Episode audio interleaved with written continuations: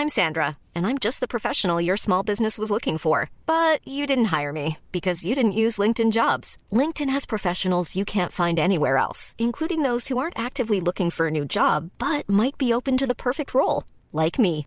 In a given month, over 70% of LinkedIn users don't visit other leading job sites. So if you're not looking on LinkedIn, you'll miss out on great candidates like Sandra. Start hiring professionals like a professional. Post your free job on linkedin.com/people today.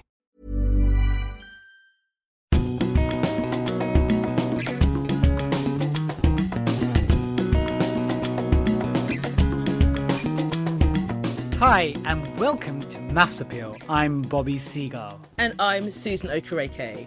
and we are maths teachers on a very important mission, and that is to show that maths is for everyone.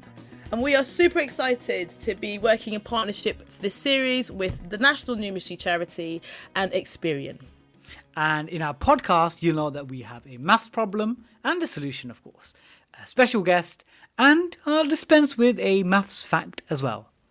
And we are so happy to have the fantastic uh, youngest ever Bake Off champion, Peter Sawkins, as our guest today. He's also one of the National Numeracy ambassadors, and he's an author of two books Peter Bakes and Peter's Baking Party, especially for children. And sometimes listeners might think, oh, maths, baking, what's the connection? Is there any connection? Actually, during our chat with Peter, you'll find actually there's a lot of links between the world of maths and baking. Before we get into Peter interview, what we'd like to do is to get set up for our maths problem and we give ideas on how to tackle problems. So what we'd like to do historically, and we'll do the same, is we'll set up a uh, sort of structure on how to tackle the problem. Because one thing that we've always reiterated how that maths can be an emotional uh, subject. It shouldn't just be a you know like we're robots and solving problems. Actually, you should feel and think and ha- have an emotion when dealing with the problem. Um, so we're going to start with some questions to ask before doing the problem. So the first one is about how do you feel when you first see the problem? Obviously, depending on your experience, you'll have different levels of experience and emotion. Secondly, like you have to think about does the problem actually make any sense? Are you like, oh, what's going on? Or does it make sense to you? Then you're going to think about are there any questions you want to ask about the problem? And then finally, before you do the problem, you want to think, oh, what are the topics actually in this question? And so once you've set the scene, you've got into the context of what's going on, you've also calmed your emotions if you're feeling anxious beforehand, and you're ready to do the problem, you ask some math things. So, what facts do we know from the problem? What rules or formulas are needed to solve this problem? So, you start activating elements in the brain. And then you think, right, what facts can we then derive in the problem? And then once you've done that, you're then like, right, am I now able to answer this question? So, Susan, are we ready to have a go at this week's problem? Born ready, Bobby. Born ready. Hope you're all listening carefully. And this, obviously, because we're thinking about cooking and maths, this is going to be a recipe style question. This recipe is about stuffed turkey. This uh, recipe serves four people, and for four people, you need 500 grams of turkey, one red onion, and 300 milliliters of chicken stock. Bobby's going to be doing the cooking. So, Bobby wants to make stuffed turkey for 10 people. How much of each ingredient is needed? I'll repeat the question. For this recipe of stuffed turkey, it serves four people. For four people, you need 500 grams of turkey, one red onion, and 300 milliliters of chicken stock. Bobby is going to prepare stuffed turkey for 10 people. How much of each ingredient does he need? So, with these problems, we always like to tell you where it is from. And this is actually a GCSE type question.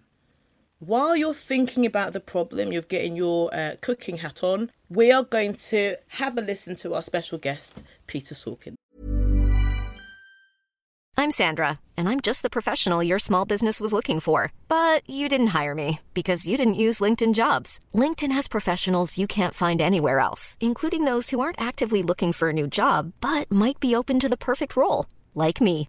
In a given month, over 70% of LinkedIn users don't visit other leading job sites. So if you're not looking on LinkedIn, you'll miss out on great candidates like Sandra. Start hiring professionals like a professional. Post your free job on linkedin.com/people slash people today.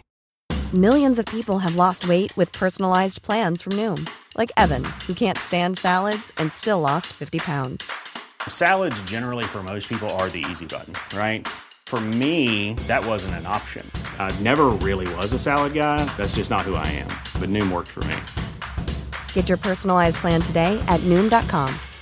Real Noom user compensated to provide their story. In four weeks, the typical Noom user can expect to lose one to two pounds per week. Individual results may vary.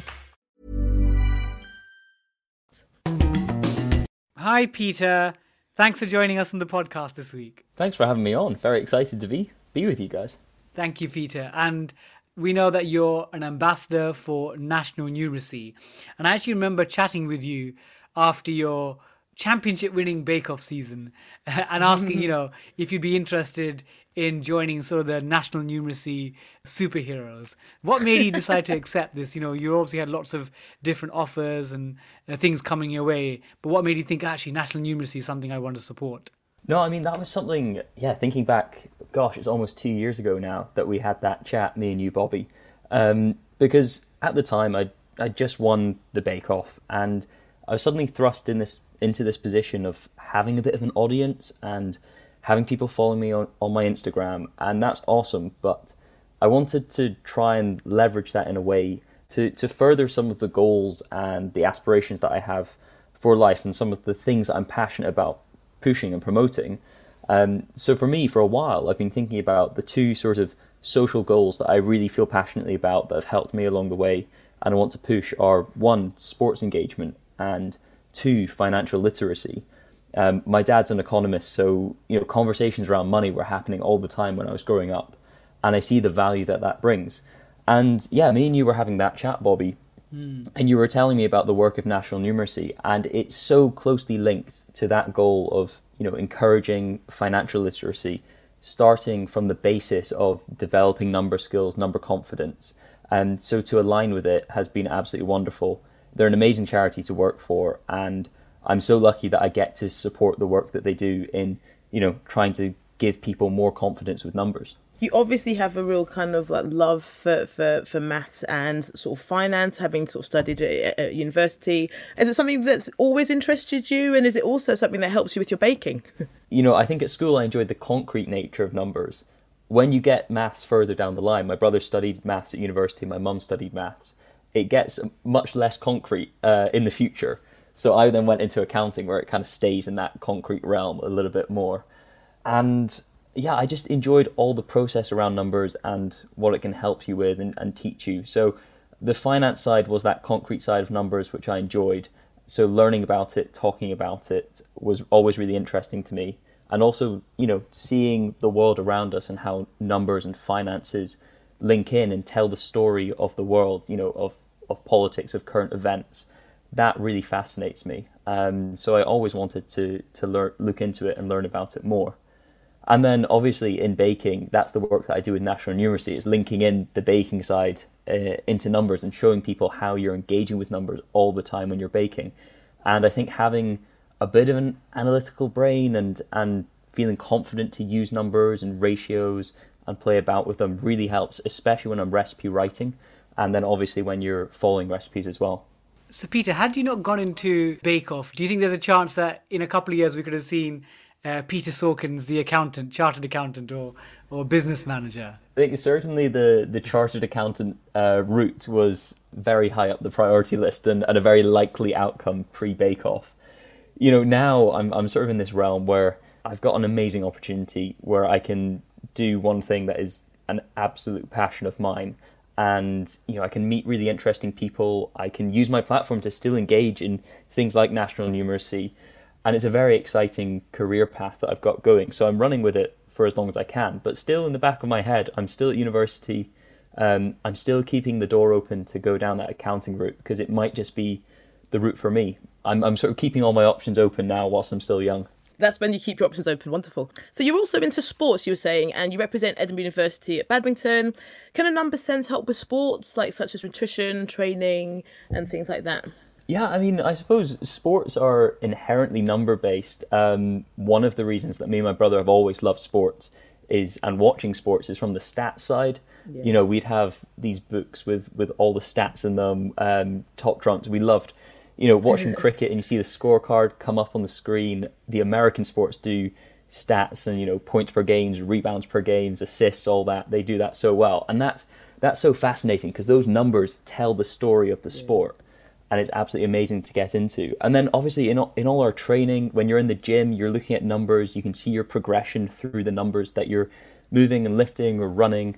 Um, so it is intertwined into that side of life as well. So, Peter, in my hand, actually, I've got a copy of your Peter's Baking Party book. Uh, so, obviously, congrats on your previous book, Peter Bakes. That's up on my shelf as well from Massive 2021. But your latest book is in my hand. Um, so, firstly, massive congrats from Maths Appeal and National Massive. Numeracy. Well Um, done.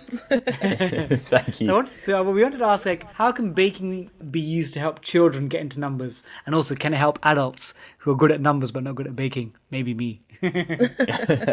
yeah so on the on the first side of it i think this is this is the work that i do with national numeracy and baking is it's just one of those aspects of life where you don't realize that you're using numbers you're learning about you know weights and measures you're using units you're using temperatures and timings circumference and Yeah, uh, all, all this good stuff volume, all that stuff. Yep.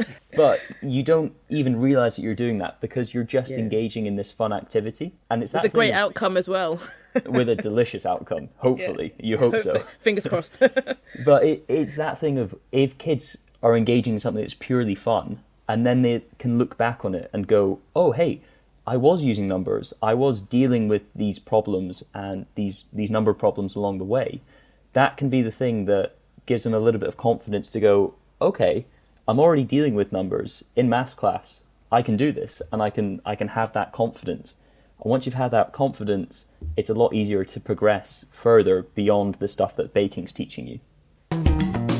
I really enjoyed that uh, conversation with Peter because I know he's now known as a champion star baker, but he could have been an accountant, you know, doing might still books be one, it sounds He like. still, he still could be.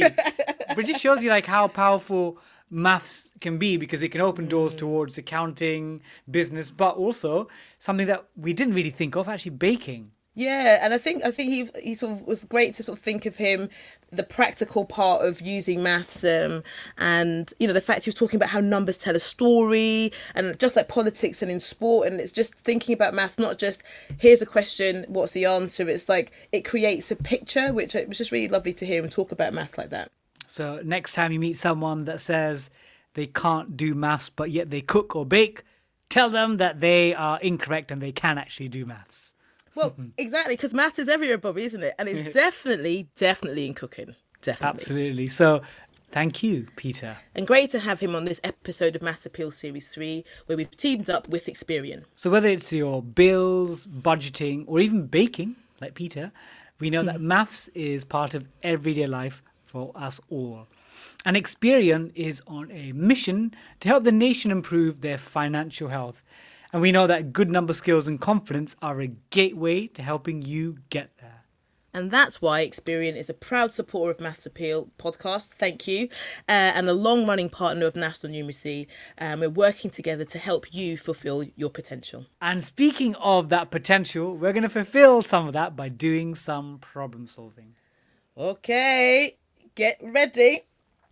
I'm going to repeat the, the question just to make sure anyone who wasn't hasn't started back in the game. So this is a recipe for stuffed turkey and it serves four people. For four people, you need 500 grams of turkey, one red onion, and 300 milliliters of chicken stock. Bobby's doing the cooking today, and he wants to he wants to make stuffed turkey for 10 people. How much of each ingredient does Bobby need? Bobby, you ready? So, mm-hmm. Going through the questions are pre problem solving questions. How did you feel when you first uh, saw or heard the problem? Or how do you think people might have felt if they found maybe this difficult? So see, my first thought is, oh god, ten people coming around my place, got to tidy up the place. but apart from that, Um, I think the practical side is, I know with cooking, baking type questions, people Mm. often sort of like my mum, she'd be like, "Oh, I think roughly." She sort of does like a finger in the air, does estimation, but actually, this is a way of showing people that your estimation is actually based on a on an instinct, based on some numbers beneath it. Like, do you, because it's the type of thing I think there's there's quite a few ways of potentially doing this question, so it's sort of it's quite broad, isn't it? Yeah, like it- like it, it does make sense to me as a mathematician, and I think it would make sense to most people that cook, but they might get flustered if you presented this as a maths question to them. And so, what are the maths topics in here? There's quite a few actually. Yeah, I think this is mostly to do with, I think ratio and proportion really, um, Yeah, and- scaling up, um, Yeah. and obviously you've got all your arithmetic operations as well. And you've got measure as well, grams and milliliters. Yes. So let's think. How do we start? So, what facts do you know from the problem? So if you had a pen and you could underline a question or Mm-hmm. verbally underline in your head, um, four people. So that's four. Yeah, very the important. original menu. Yeah. There's four people. Then you need to know there's 500 grams for the turkey, so 500. Mm-hmm. Uh, one red onion, so I'd circle the one. Mm-hmm. And for the chicken stock, 300 mils, 300 milliliters. So they're, they're the key things that we know. Right. Um, but I think the problem wants us to work out what it is for 10 people. So that's where the challenge lies. And so, how did you? So, what kind of formula? What rules? What do you kind of notice? What would you have to do? What facts we need to derive? Yeah, so it's scaling up. So had it been, and I think for most people, if you'd said, ah, it's going to be for eight people, Yeah. most people think, oh, you just double it. You know, it's going to be 500 times two, a thousand grams of uh, turkey. Oh, it's going to be two red onions and double 300 uh, milliliters of chicken stock, or 600 mils. But it's because it's 10, and that's why people get a bit like, oh, it seems like it's a bit more than double, but maybe it's not as much as three, and that's where you need to use your, I guess, work out what the what the proportional ratio is. Yeah, yeah. Because again, there's a man- there's many ways of doing it. So, what, how did you actually do it, Bobby? We'll, I'll share mine in a bit. Yeah, so I just wrote down each of the initial ingredients for four people. Um, So again, not really a diagram, but just like 500, 1, 300, all the basic numbers. Yeah. And it's as it's four people, I divided each of those numbers by four. So 125 grams of turkey for one person, 0.25 red onions, and 300 divided by four, that's 75 milliliters of chicken stock. So these are all for one person. But the recipe wants us to make it for 10 people because I'm very generous and, you know, I'm not Ebenezer Scrooge inviting lots of people into my I, flat. mean, I better be invited, Bobby. I better be in that oh, list. God, this is a problem. um, I'm, I'm going to have to adjust it for 11 people now. so that's a harder problem. um, but we multiply those numbers by 10. So the 125 now multiply that by 10 to give us 1,250 grams of turkey. So the 0.25 we had for the red onions times that by 10 to give us two and a half red onions, and then the 75 mils for chicken stock for one person times it by 10 to give us 750 mils of chicken stock. I think. Well, that's exactly. It's funny because we normally do this and we've got different example, different ways. But I Hmm. did it the exact same Oh. way. But I, I divided by four to get for one person. Of yeah, for one person serves one person, and then I multiplied it by ten. But you could also have done divide it by two. So divide each value by two to give serves Hmm. two people. So for example, if you wanted to just do it for two people, it'd be 250 grams for turkey, and then you'd then scale it up by five and multiply by five, which would also give you 1,250. So it's another way of getting That's to 10 quite a nice intuitive way of doing it. but again we'll share our solutions on here as i say we want we really really really would love to see how different people have done it i, I love these actually these type of recipe questions like marking them as a teacher actually because people do see things in different ways and people might have done other ways of working out so we'd love you to share your answers um, and solutions on our twitter and our instagram at maths appeal so we've done a solution what comes after the solution bobby a maths fact Yes, it is. It's time. It's time. So this is going to be related to cooking in a tenuous way. So we know that in America they will measure temperature by Fahrenheit, uh, and in Britain and most parts of the world they use Celsius.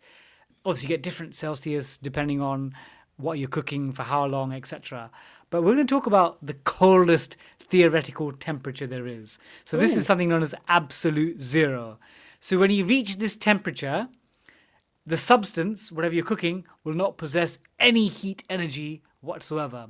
And actually, it's known as zero Kelvin, like the name, actually, after a scientist, uh, zero Kelvin.